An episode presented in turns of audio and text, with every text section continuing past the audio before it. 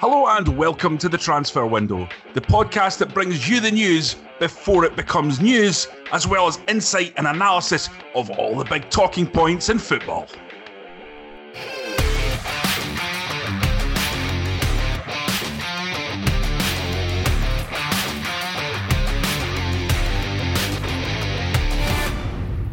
Well, I'm Jonny McFarlane, the former host of the Transfer Window, and I am back to replace Mr. Duncan Castles, who's having a well earned break. He's off tending to his butterflies. Or was that someone else, Ian? Sensational to have you back, Jonny. Uh, and I'd say, when you said former host, I would say you're always a present friend rather than I, former host. I'm like Jack Nicholson in The Shining. I, I was always here at the Overlook. Red rum. well, I, am delighted to be back. I can't wait to get stuck in, Ian. And where better to start than with a big, big bit of transfer news regarding, in my view, the best defender in Europe. Tell me more. Yeah, indeed, Jonny. Um, Kalidou Koulibaly, uh, Senegal international who plays currently at Napoli, has long uh, been a target for several clubs, not just in England, but also in Europe. Um, it's my information that Koulibaly has informed Napoli president Aurelio De Laurentiis of his desire to leave the club in January. Um, now, this has been an ongoing situation, but with the departure of Carlo Ancelotti, who he was very close to, uh, has brought the issue to a head. And Koulibaly is now seeking a move away from Serie A and this has begun an auction process led by, funnily enough, his former boss, Carlo Ancelotti at Everton, who sees weaknesses in the Everton backline. But probably just as interesting, especially given their current form at the back, is that Manchester United have made contact with Napoli regarding Koulibaly and the price which Napoli are asking. This tells us what two things. One, uh, Manchester United have decided finally that Lindelof and Maguire are probably not as dependable as Ole Gunnar Solskjaer would prefer. I think we saw that in the Watford game at the weekend when Maguire was once again beaten in an aerial challenge, uh, which led up to the first goal. Uh, however, fortunate or unfortunate it may have been, depending on your view of David De Gea.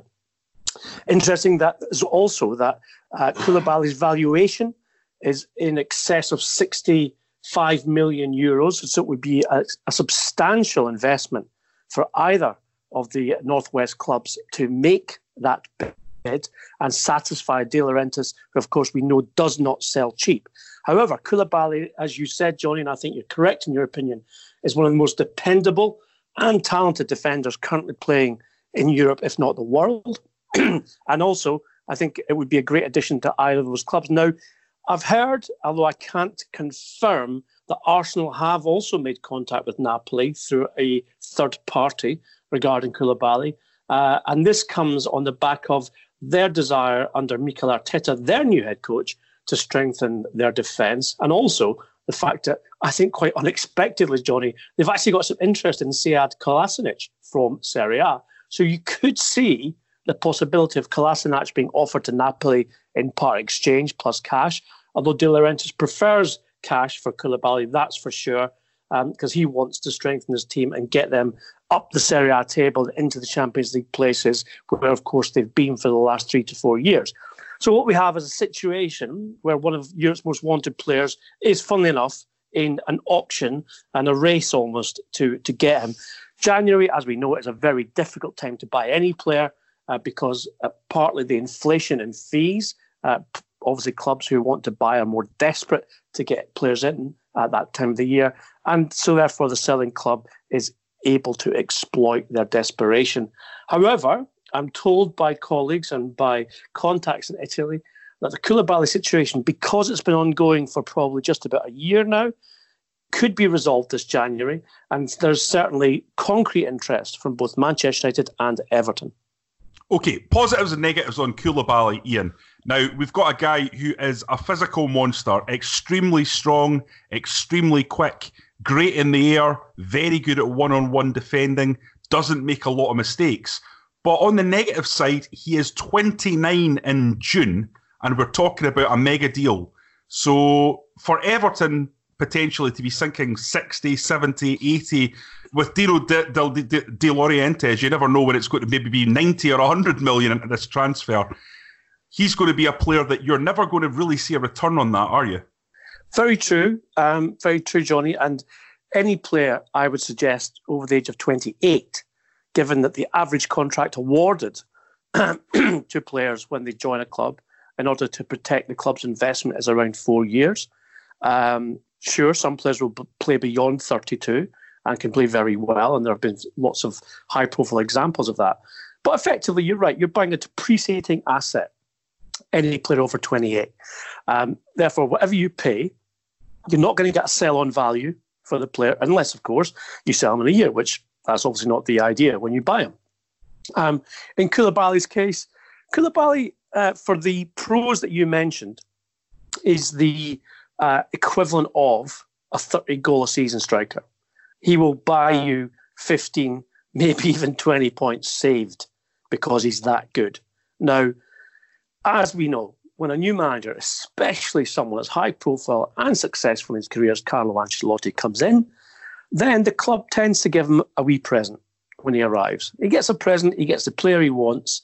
Uh, the club club's um, recruitment department won't debate or indeed uh, try and challenge the, the new manager's opinion on a player. And even the club's directors who would say just what you said, Jonny, about investing that amount of money in a guy who's six months away from being 29, they tend to say, okay, uh, we trust your judgment, Carlo Ancelotti.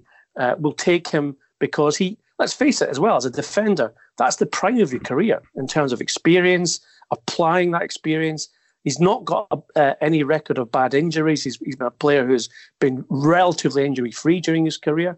So it's not really a risk. I would say it's an investment rather than a risk.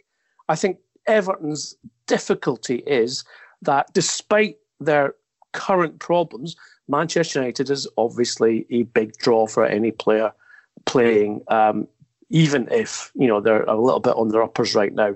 Uh, and also, Manchester United would probably be able to offer him a bigger contract um, in terms of both investment and fee and four years of salary.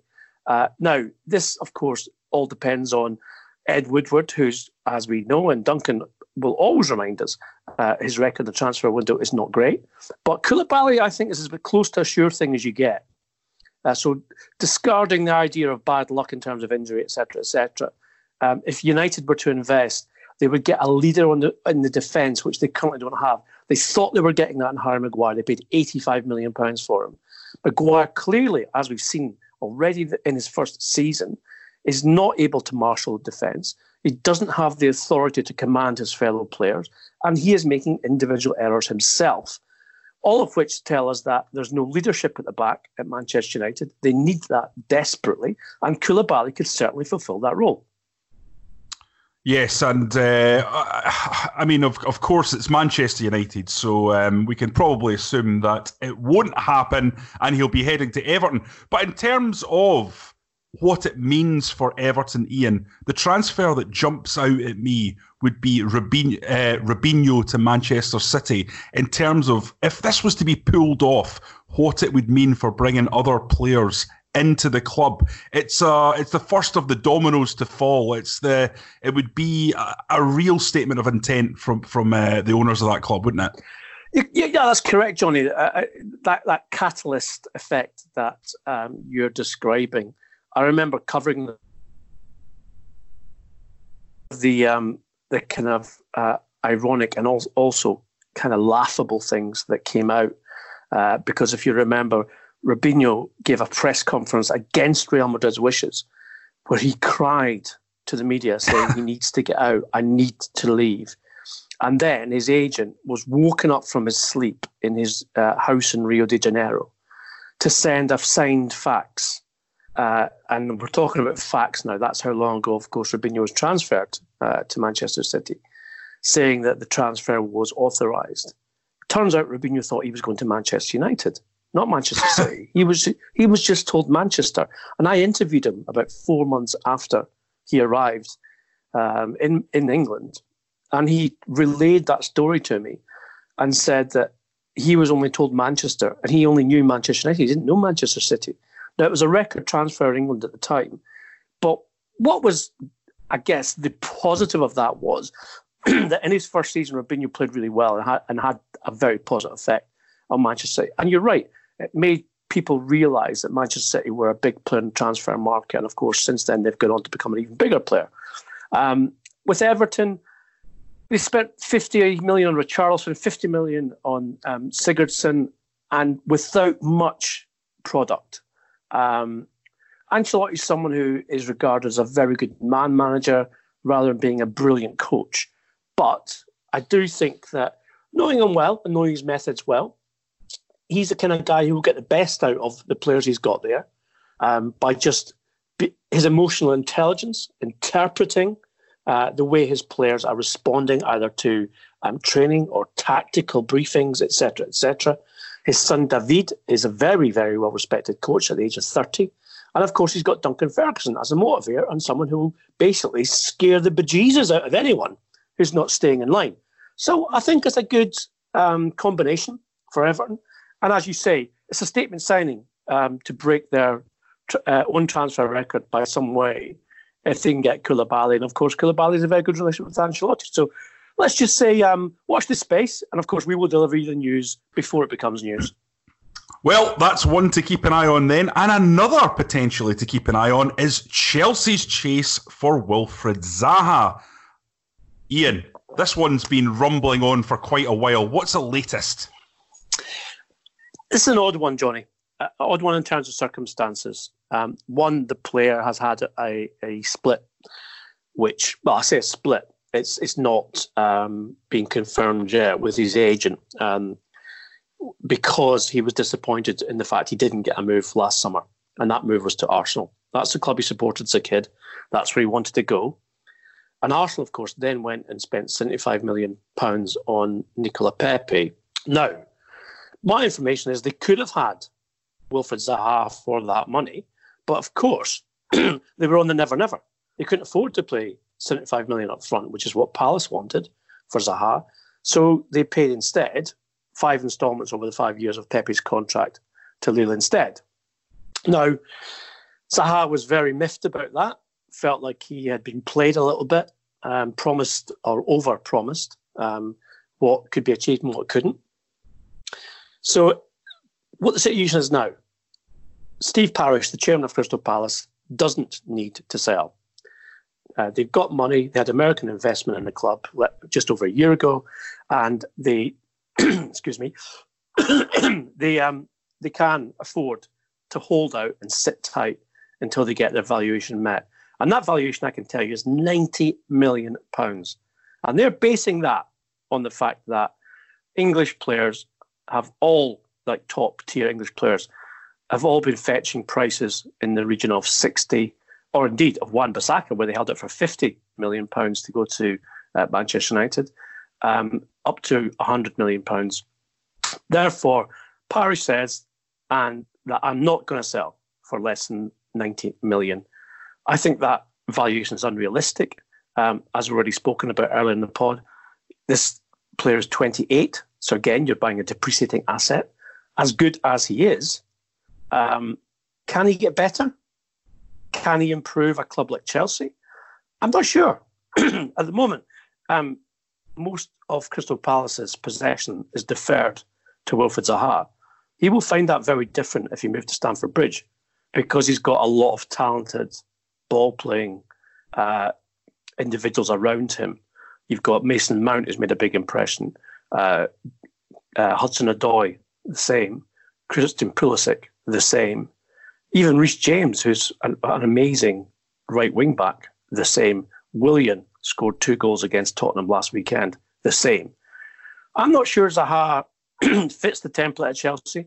He's older than the young players that Frank Lampard has blooded and put his trust into. Uh, he is used to being the big fish in a small pond. He will find it, I think, difficult, therefore, to adjust to a club like Chelsea where he'll be made to earn his place rather than simply assume his name is on the team sheet every single game. And also, I'm not sure that Frank Lampard is convinced by Zaha as a crucial element to um, the uh, augmenting of what is a very talented squad right now. Put it in the context of results. Um, Chelsea have lost four of the last Premier League games. Big, big result at the Tottenham Hotspur Stadium um, on Sunday. Uh, big uh, tactical win for Lampard and Jody Morris as coaches, um, who reverted to three at the back, made two changes, pushed Tottenham into a situation whereby their fullbacks were drawn inside towards central defence, allowing space on double overlap on both flanks. And you saw how well that worked. And Tottenham were exposed, and Mourinho had no answer. Now, as I said, that was only their second win in six games. So you can't say that, oh, the slump is over. But at the same time, I think it was a big, big win in terms of Lampard, his self confidence as a young coach, Jody Morris as well, and a young team who went to Tottenham, got themselves in a battle, uh, which we'll talk about later with regards to red cards and challenges, and stood up to it. They were not intimidated and they played well and they, they deserved to win that game. I don't think Zaha Zaha's a good fit for Chelsea. I think Zaha uh, is desperate to get into Champions League football. You can understand that. He's 28. He's never played it. He spent a wasteful time uh, when he was bought by Manchester United as a younger player. And Manchester United do have an interest in him still. Uh, Arsenal, I think, don't have either the money nor the um, uh, desire to sign him. I think his options are limited. I think Steve Parish's valuation of £90 million is going to limit them further. So it'll be very interesting to see how this one goes because, as we both know, Jonny, if a player wants to go and he wants to go enough, he will agitate to leave, which could force a club in a situation where they have to accept a lower, a lower valuation or a lower upfront price plus add ons. Yeah, yeah, this is one of these transfers that uh, makes you uh, smile at the idiosyncrasies of the English transfer market. We're talking about Kalidou Koulibaly there, and without going on and on to the listeners about how much I love that player, you're talking about a guy who is one of, if not the elite players in his position. Uh, and then you've got Wilfried Zaha for 20 or 30 million pounds more, who wouldn't even probably be in the top 50 players in his position in world football, but he's English, and therefore he's being priced at 90 million. Uh, uh, there seems to be a disconnect there. Well, just let's look at the situation, which is a similar one, although with a much younger player. Jadon Sancho, Borussia Dortmund. Michael Zorc, Dortmund's sport director, has been very clear that if an English club, and let's be clear on this, an English club want to buy Jadon Sancho, the price is 120 million euros. They know they can't get 120 million euros anywhere else, not in Spain, not in Italy, not in France, not in Germany, uh, to Bayern Munich, for instance, who we're obviously Bayern are looking at um, and very close to signing Leroy Sané from Manchester City, as we have reported repeatedly on the podcast in the last year. Now, to me, I've watched Sancho play. Uh, I'm sure you have as well. I know you watch a lot of European football, Jonny, and he is a, a good player, but he doesn't stand out. He is not a player of the class of Messi, Ronaldo, and I know that's like hitting the bar very high, yeah. But to me, he's not as good as Bernardo Silva or even Leroy Sané, etc., etc. Nowhere near. Exactly. But this is the inflation. This is the madness of the English Premier League because they have this huge cash slush fund, mainly provided by broadcasting rights. As we know, every time an agent sells a, a player into a Premier League club, and by the way, we're not just talking the elite clubs, we're not talking top six here. We're talking even right down the table West Ham United, Brighton Hove Albion, um, Watford FC. They get charged between 25 and 40% more than you'd have to pay uh, for that player if you were a club elsewhere in Europe. And that's because of this culture of excess and overinflation in the market. You've got the money, you want the player, well, you're going to have to spend the money, is basically the message that comes out. Now, Dortmund were very savvy when they took Sancho from Manchester City in the way that they got him and for the price that they got him at. But Sancho's, for me, his um, his reputation, certainly in the last six to eight months, is based purely on his performances for England because he's been poor in a Borussia Dortmund team that's struggling in the Bundesliga. And he is a confidence player. Some people describe him as a flat track bully. I'm not convinced that that's accurate. I, I don't. I wouldn't go that far. I think he's got a lot of talent, but what he needs is good coaching, and he needs that in order to make sure that he progresses uh, and finds the potential that he clearly has as well to develop into a very, very good player. At the moment, I think he is, yeah, look, he's certainly top 10 Premier League, but he's nowhere near 120 million euros. That's just madness. However, I, I also don't think there's anyone in England right now who's willing to pay that for him, whether it's City, United, uh, Liverpool, all of these teams that are uh, all been um, linked with Sancho, mm. mainly through his agent. Certainly not from the clubs themselves, because I think from my reading of the situation, from speaking to scouts, recruitment staff, and um, administrators at the top English clubs about Sancho, they all have their reservations, and they certainly wouldn't pay that amount of money. So uh, you rightly say that Zaha at 90 and Sancho at 120, uh, it's just way overpriced.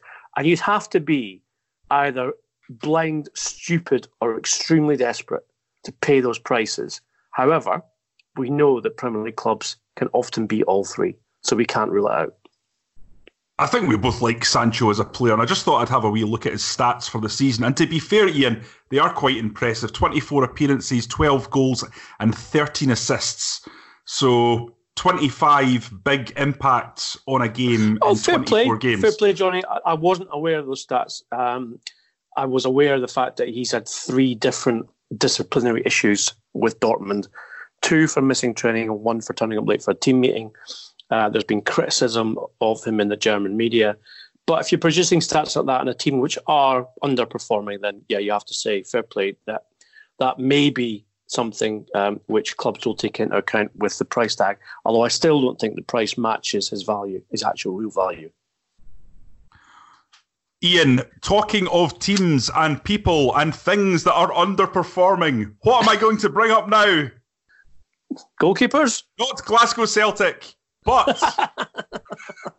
no, that would be that would be wrong. uh, much Merry Christmas. Grin. Not not mine, not mine.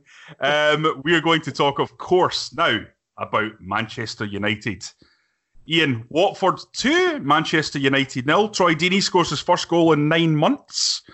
And uh, David David De Gea has something of a nightmare. Just how bad do things have to get at Manchester United before the board have a wee look at Ole Gunnar Solskjaer and think to themselves, perhaps this just isn't going to work out? Jonny, as all our um, regular listeners know, that you know it, our, our, our great friend Dr. Duncan Castles doesn't need any second invitation uh, to um, analyse Manchester United and their form under uh, the precious one, as he likes to refer to him. Um, I watched uh, the, the game um, at Vicarage Road, and I was astonished by the inertness of the Manchester United team from 1 to 11.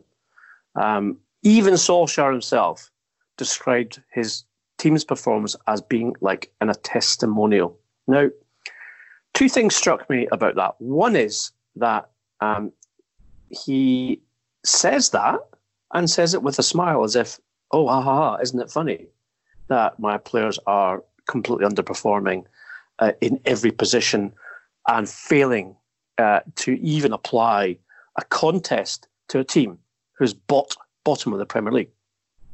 If I'm a Manchester United fan, which I'm not, I'd be livid at Solskjaer's response to being questioned about the performance of the team and saying it, we played like a testimonial. Uh, that's that's the first thing. but you're right. The second thing is the, the wider issue here, and that is, yeah, how bad does it have to get at Manchester United before someone realizes that this is a project which is flawed and not working? Their points total now is the worst in three decades. They're four points worse off than they were this time last season after 18 games. So we're halfway through the season.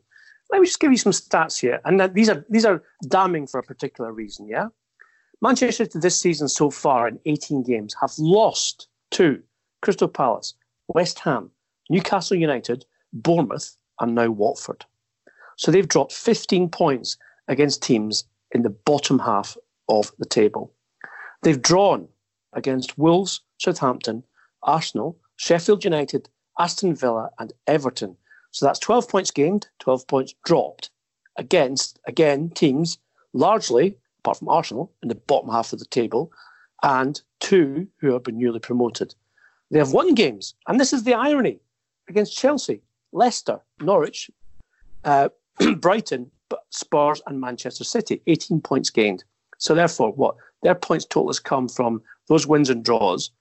This is a team who you have to say is dysfunctional. They play better against the better teams because they've only got a plan A. They play counter attacking football against a low block.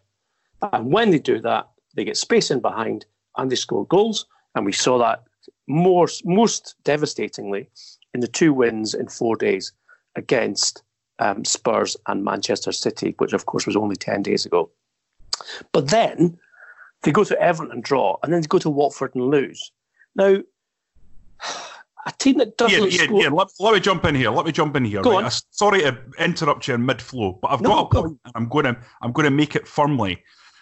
Isn't there an argument to say that they've actually got it the right way round? If you can beat Manchester City and Spurs, then surely you're on a good road. You've got that really uh, quick at- counter-attacking transition football sorted against the big teams. Now, what you actually need to do is do the easy part get players good enough to break down that low block, uh, creative players, have another plan. Surely that's the easier part.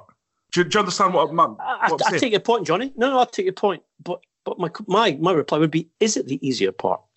Because we saw the top coaches in this league repeatedly moan, complain when they don't get results against teams who are lesser than them because they park the bus.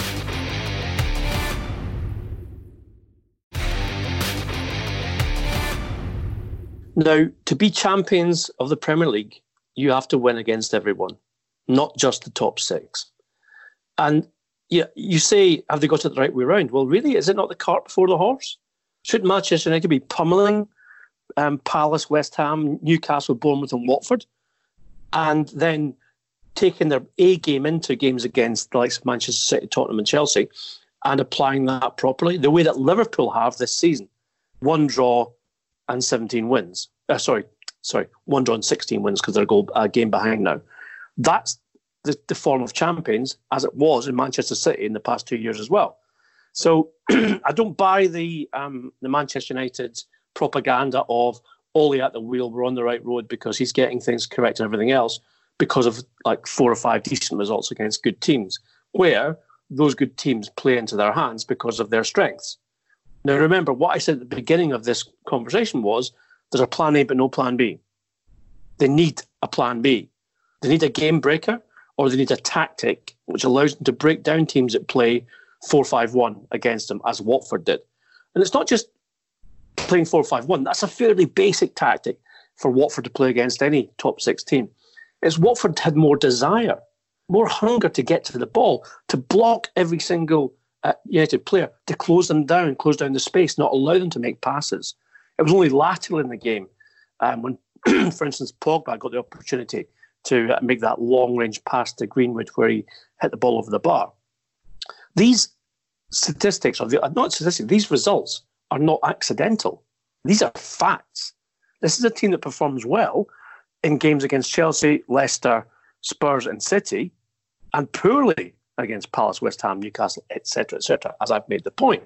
Now, if you get any ambition, pretension towards credibly challenging for the Premier League title, then you need to beat all the bottom teams, and then as we've seen in the last five years, you can afford the odd drop point or even the odd loss to one of your main rivals because you're doing your job properly.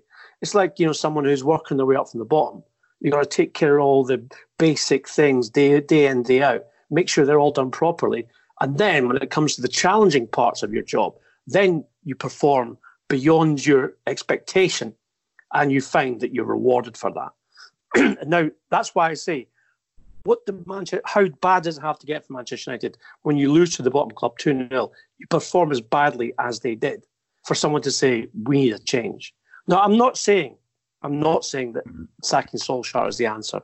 Um, when I say change, I mean radical change. It means buying Koulibaly, buying Erling Haaland, as we've reported in the podcast, to get you more goals and more dependability in terms of your chance, goal chance conversion rate.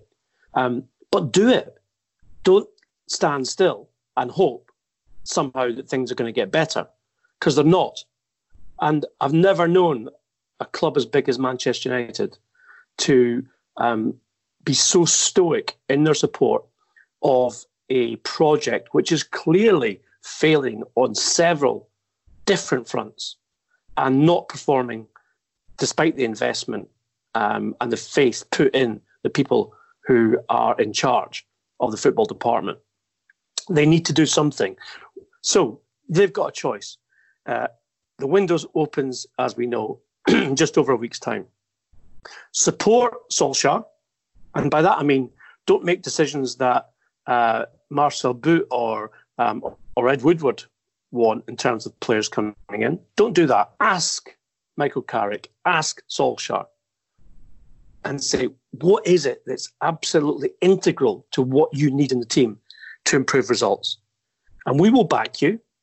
And then, of course, we can judge you because if it doesn't work, then you're not the person for the job. Or alternatively, sack the manager and his staff, employ someone like Pochettino, who we know they've had an ongoing, very, very um, deep interest in employing, and ask him what he needs in the transfer market and how he will turn Manchester United around. But do something. Don't stand by and watch this car crash any longer.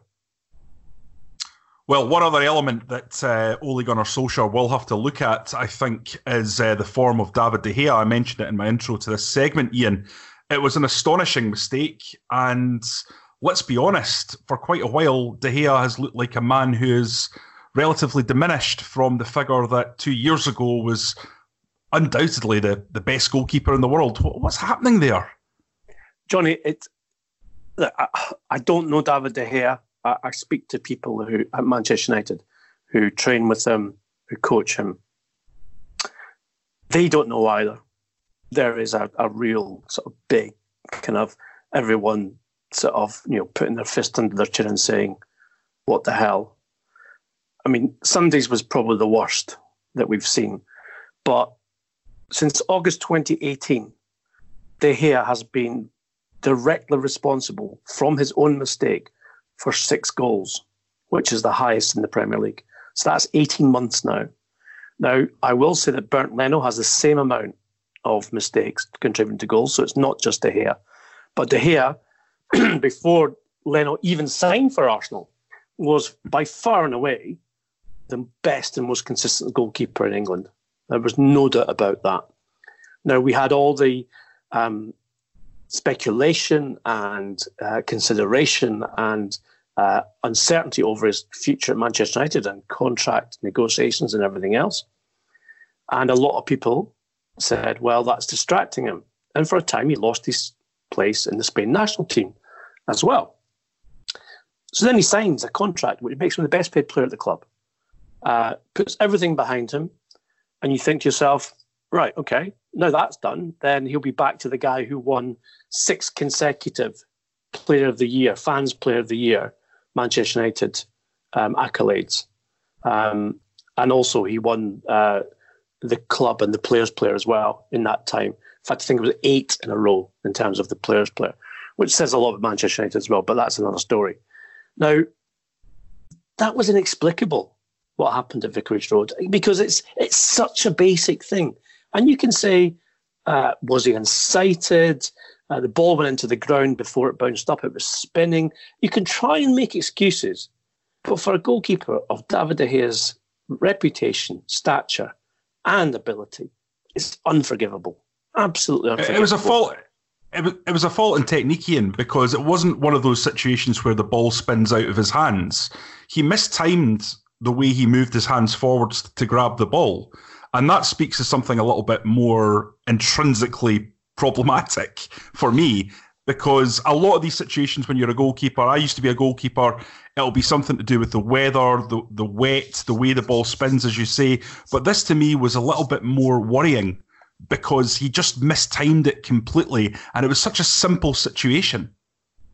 Well, I've spoken. Or am I being your, too harsh? No, no. I've spoken to some of your teammates, and they said you would definitely have made that save.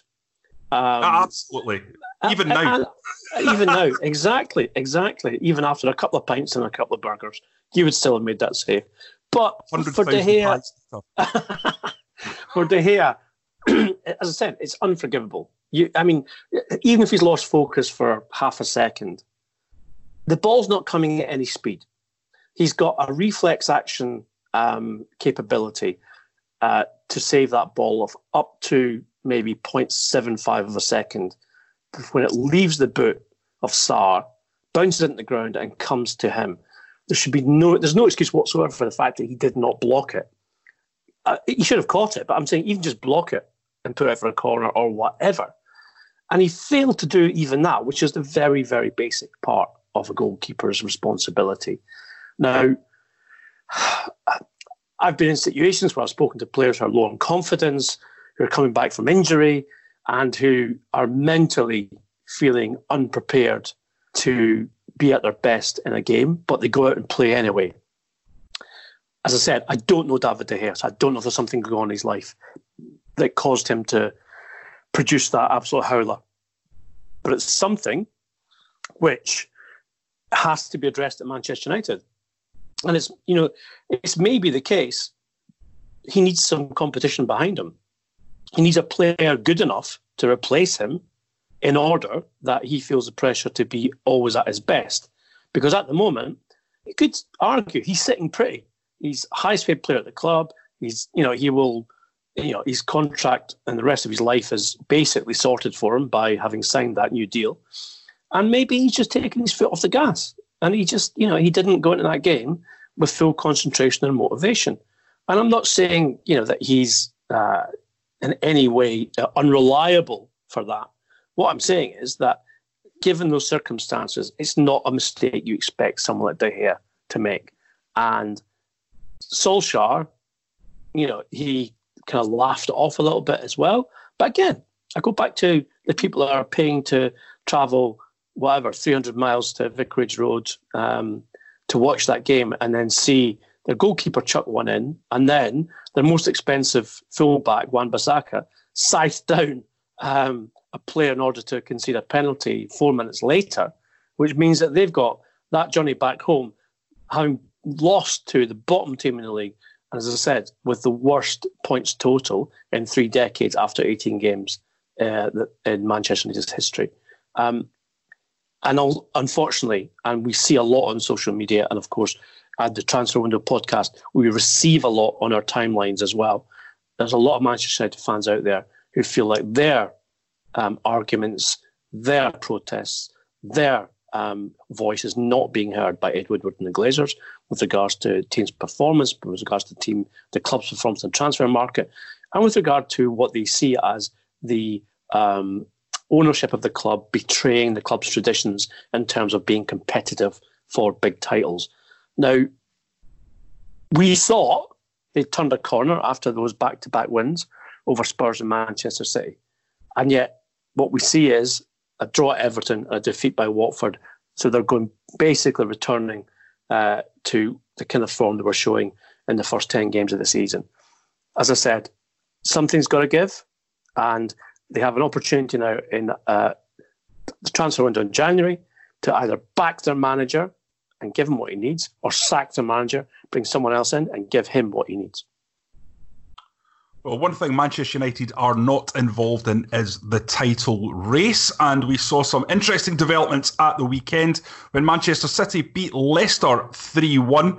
Uh, that gave them a bit of an advantage in terms of adding some points to their total and brought them within a point of Brendan Rodgers' men in third place. Ian, is this a glimmer, a sliver of hope for Pep Guardiola that perhaps Liverpool can indeed be caught? You know, Jonny, two weeks ago, I don't think I'd have been said this sentence, but yes, I think it is. Um, we've trademarked as Liverpool's title to lose on the transfer on the podcast, and that causes a, a lot of um, mirth and, and, glee, depending who you support. Um, and it still is. Because obviously they've now got a game in hand anyway. And of course, Leicester City were the closest challengers, who've now been pegged back, pegged back by three points by Manchester City. What I would point to um, in terms of um, what may have changed in the last three days is that Manchester City were absolutely irresistible um, against Leicester. They went a goal down to a brilliant Jamie Vardy goal, absolutely sensational. And he's having, I still don't know how he flicked that over the keeper, Ian. He, he got well. He still no idea how he was able. Watch it, Jonny. He gets he gets a lovely little bounce. The ball just bounces off the turf, allowing him just to flick it. So you didn't have to lift it over the keeper like Lingard tried uh, against Watford. He actually got the benefit of a lovely little bounce, which allowed him just to do it. But do you know what? That's still a skill in itself. And, and Vardy's got it. You know, he was three times in, and if you watch all three times, it's the outside of the right foot pass, either by um, Harvey uh, Woods, not Woods, Barnes, Harvey Barnes, and then James Maddison. Um, but City didn't just show their mettle, they showed their desire, which has been lacking, I think, in recent games. Um, they had a difficult week, I think. They lost Arteta to Arsenal, someone that's very well liked and respected in the dressing room. But they came back and they scored two goals in space, I think, five or six minutes. De Bruyne was absolutely incredible. He's a he's a monster as well. He's like the smaller version um, of Adama Traore without the biceps. he just forces his way through defenses and people at an amazing way, and he was obviously the key, uh, I think, to to the comeback. Now, I said two reasons why my my sentence uh, that I uttered uh, seems a little bit uh, incredible to me.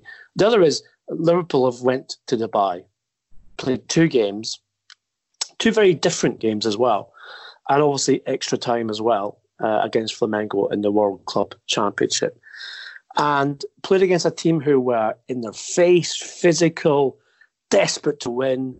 Um, a team that also tactically they're not used to dealing with, a South American team. And credit to Liverpool for the fact that they came through and won that trophy. But the emotional and physical energy sapping doing the, the trip, the and also the, the occasion, playing the occasion as well itself, before coming back to face Leicester City on Boxing Day, a Leicester City who, by the way, will be not be cowed by that defeat at the Etihad. They will be motivated and uh, they'll be up for playing against Liverpool. And I think, you know, Liverpool have obviously got the kind of schedule of fixtures which no one likes, and, and City, you can't say uh, have anything better. In fact, they played two games in 48 hours. But I still think that there's a resurgence about City. And remember, they've got their two best players to come back in Aguero and Laporte, albeit you know we don't know when they'll return yet. Um, whereas Liverpool have been playing effectively the same 15, 16 players. Let's take the League Cup out of this because clearly that was you know a very distinctive aberration, if you like, in terms of the team that played in that night against Aston Villa. Um, but what they have um, is uh, an opportunity now just to put a bit of pressure, bit of pressure on Liverpool, which will test them and their resolve to win this title because there's no doubt that Liverpool players, manager, club are under this almost un- unbearable weight of expectation to win the Premier League title this season. They have borne it incredibly well so far, but every club, and you look through um, the records, every club has a down moment in a season. It might only be two weeks, or it could be three, four, it might only be two games, but they will drop points. I, and I'll, I'll happily you know, put my neck on the line there and say Liverpool will drop points in the next four, six weeks. And it'll be because of fatigue, it'll be because of the expectation, it'll be because they've just, you know, they can't possibly perform on the same level that they have been for so long now. Um, and that will give City hope as well. Now, I still think it's Liverpool's title to lose, trademark. I still think Liverpool t- Liverpool win, win, will win the title as well. However, maybe, just maybe, a little bit of um, spark, uh, an injection of um, expectation was put back into the title race last weekend by Manchester City's win over Leicester because they were that good. Ian, you know that I have a little soft spot for Liverpool, despite the the uh, the reservations only, only because you about wanted it on the Anfield Wrap, and I'm never even invited well, that goes without saying, and that is true. Um, but at the same time, it's remarkable, isn't it, what Jurgen Klopp's done there? I mean, famously, Alex Ferguson said that he wanted to knock Liverpool off their effing perch. But now it's it's Liverpool to knock off, knock off that that top spot. And when you consider where they were five years ago, it's quite astonishing that they're even in this situation. To be fair, isn't it? Um, kind of. I'd say this, Jonny. You know, things things in football sometimes happen by good fortune, but mostly they happen by good planning and design. And what I've seen in Liverpool in the last five years under Klopp is a club who went one way under the new manager um, in terms of investment in players and sale of players as well, for that matter, in terms of Coutinho, etc. It didn't work in terms of uh, a return of trophies. And then they changed philosophy. They they've done something which most other Premier League clubs, certainly not the top six, have done, and that is they've targeted their players well in advance. They've gone into negotiations with both the clubs and with the player and his agent and his family. Uh, examples being Naby Keita. Uh, recently, most recently, uh, Mina, uh, uh, Mina. It's not Moto, is it? It's um, Minamino uh, of uh, Red Bull Salzburg, who has been who will be an absolute bargain at seven point two five million pounds. Yes, incredible. But they have they've done that. They, have done everything off the radar, out of the media. You know, no one's talking, and they have succeeded in bringing in very influential players. Virgil van Dijk was probably the best example. That was more of a public negotiation than it might have been, um, but they've done it brilliantly. Um, and Klopp's brought through obviously players uh, like Alexander Arnold, and also um, made Andy Robertson one of the top left backs in Europe as well with his with his coaching skills. Um, add in the fact they've got James Milner, of course, who is absolutely you know invincible uh, and is fearless. Key, he's the key to everything of success as far as Liverpool's concerned, in my eyes. And um, so, yeah, they've, they've, what they've done is by design. Uh, and it's now it's been a long time. You know, they've had to wait. Uh, they came very close under Brendan Rodgers to winning a Premier League title. You could argue within three games, um, and it's taken Klopp longer than it took Brendan Rodgers to get to the, the cusp of winning a Premier League title. But they've won the Champions League in that time, uh, and so uh, it, yes, it is remarkable in terms of what they've achieved. But I do think, as I said, there's been a lot of planning a lot of hard work behind the scenes and a lot of, um, I think, belief in Jurgen Klopp, which has obviously uh, been vindicated in the results and in the performances because they're about what far and away the best team in England right now and probably the best team in Europe. Indeed. Now we're going to move on to one of my favourite segments, the heroes and villains round. Ian, I'm going to go first. I'm just going to just going to take this Jonny by the horns. As the as the as a man as a returning hero of the Transfer Window podcast, I would not dare to go first before you. So you please, you get. I think you're going for hero, aren't you? Is that correct? I am. I am. My hero is Big Dunc Duncan Ferguson, a man I know reasonably well. Uh, one of the first games I ever attended as a young man he scored the winner, Dundee United against Dunfermline, semi final of the Scottish Cup, I believe 1990 ish. And he was just a young kid at that point, but it was clear that he was going to be a player of some standing. Unfortunately, I think in- injury meant that he never quite fulfilled his potential. But even at Everton, um, when he was on top of his game, he was pretty much unstoppable. And I always loved him as a player. He obviously went to Rangers, it didn't work out.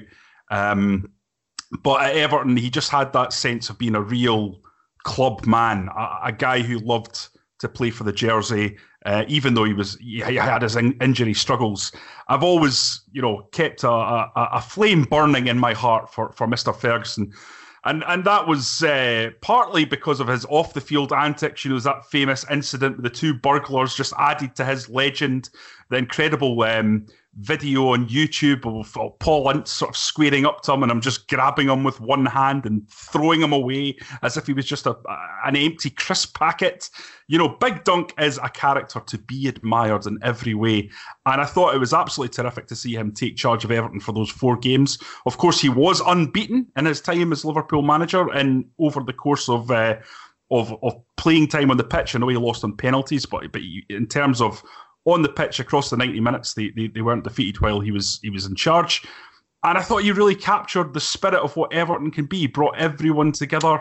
And it just felt like if this was maybe 10 years ago, he would have been appointed the manager. Now, now listen, not for a minute am I saying that three time Champions League winner Carlo Ancelotti isn't a better bet. He absolutely is.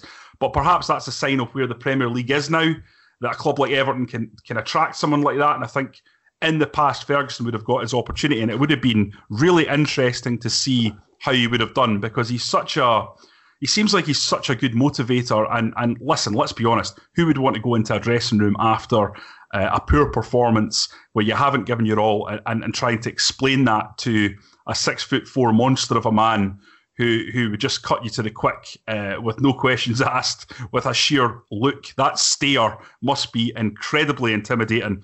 So, um, for his results, for the way he brought the club back together, for the way he's injected that in, entire club with a, with a sense of purpose, my hero is Mr. Duncan Ferguson.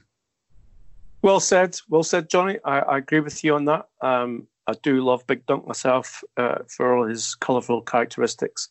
I think one of the biggest regrets that Arsenal, uh, Everton Football Club may have in the past uh, two years when they employed they uh, employed the wrong big in Big Sam and not Big Dunc, uh, because clearly Big Dunc was a much better uh, option for them, and uh, and Sam ended up getting sacked by a survey of the fans, which would never have happened to the great man Ferguson. Uh, I also understand. Did, did you, Ian? Did you ever get? Um, did you were you ever on the end of a Duncan Ferguson stare down? Um, not really, no, because you know what? He avoided the media almost religiously um, when when he retired from playing. Never mind when he was playing. And one of the great things about him having that little interim spell in charge was the fact that he had to do press conferences before and after games, and you get to see that actually he's a very affable, uh, big guy who is. Um, you know, someone who is articulate and intelligent, who's very passionate about football, obviously. I love the way the ball boys were hugging him. I love the fact that he said there were no ball boys behind the goals because they all came running up to the the dun the uh, the dugout to make sure they got a big Dunc hug.